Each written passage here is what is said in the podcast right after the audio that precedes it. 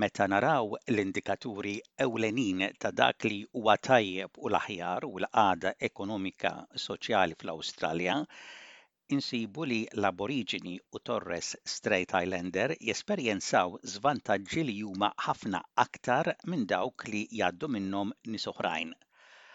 Għalhekk dawk ta' nisel Aboriġinu jesperjenzaw ħajja iqsar, livelli aktar baxxi ta' saħħa, edukazzjoni, xogħol u rata ta' mewt ogħla fost it-tfal mill-bqija ta' l-Awstraljani li mhumiex indiġeni. Għall-irġiel indiġeni Awstraljani hemm ċans ta' wieħed minn sitta li jispiċċaw il-ħabs jew li jagħmlu xi żmien il-ħabs. Ma' dan wieħed iżid ir-rata għolja ta' suwiċidji, trawma u diskriminazzjoni ta' kuljum. Dawn l-istatistiċi huma allarmanti, Nafu dan kollu għaliex kull erba' snin il-Kummissjoni tal-Produttività tippubblika r-rapport dwar l-iżvantaġġi ta' l-indiġeni. Romley Mokak, il-Kummissarju tal-Kummissjoni għall-Produttività jgħid li dan huwa rapport dwar il-qagħda ta' l-Aboriġini u Torres Strait Islander fil-pajjiż u l-iskop huwa li tingħata ħarsa dwar jekk l-affarijiet humiex sejrin għall-aħjar u x'titjib jista' jsir.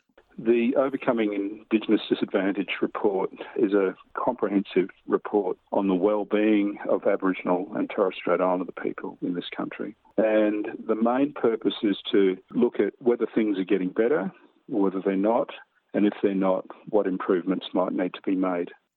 Helen Morrison, il-producer ta' dokumentarju ġdid fuq NITV, Incarceration Nation tgħid li l-ikkalzrar tal-indiġeni fl-Awstralja jiswa tmien biljun dollaru fis-sena.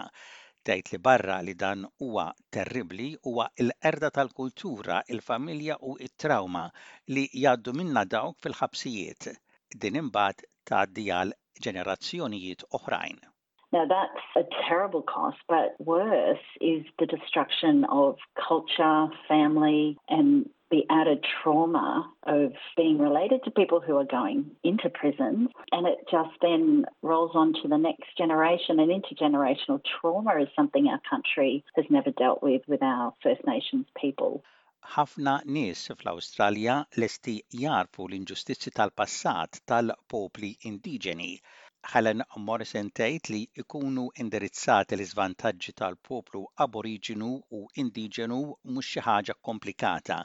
Ħaġa sempliċi hija li nisimgħu l-komunità u l-vuċijiet ta' l-ewwel nazzjonijiet fl-Awstralja.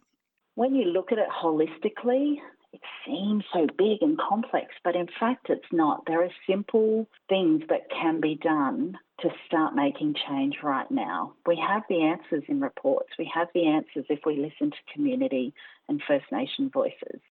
Id-dokumentarju Incarceration Nation jintwera fuq NITV il-Ħadd 29 ta' Awwissu fit-tmienja u nofs ta' filgħaxija u jkun fuq SBS On Demand. Jekk inti jew xi ħadd li taf ikollu bżonn l-għajnuna tista' iċċempel Lifeline fuq in-numru 131114 jew tista' tikkuntattja Beyond Blue fuq in-numru 1300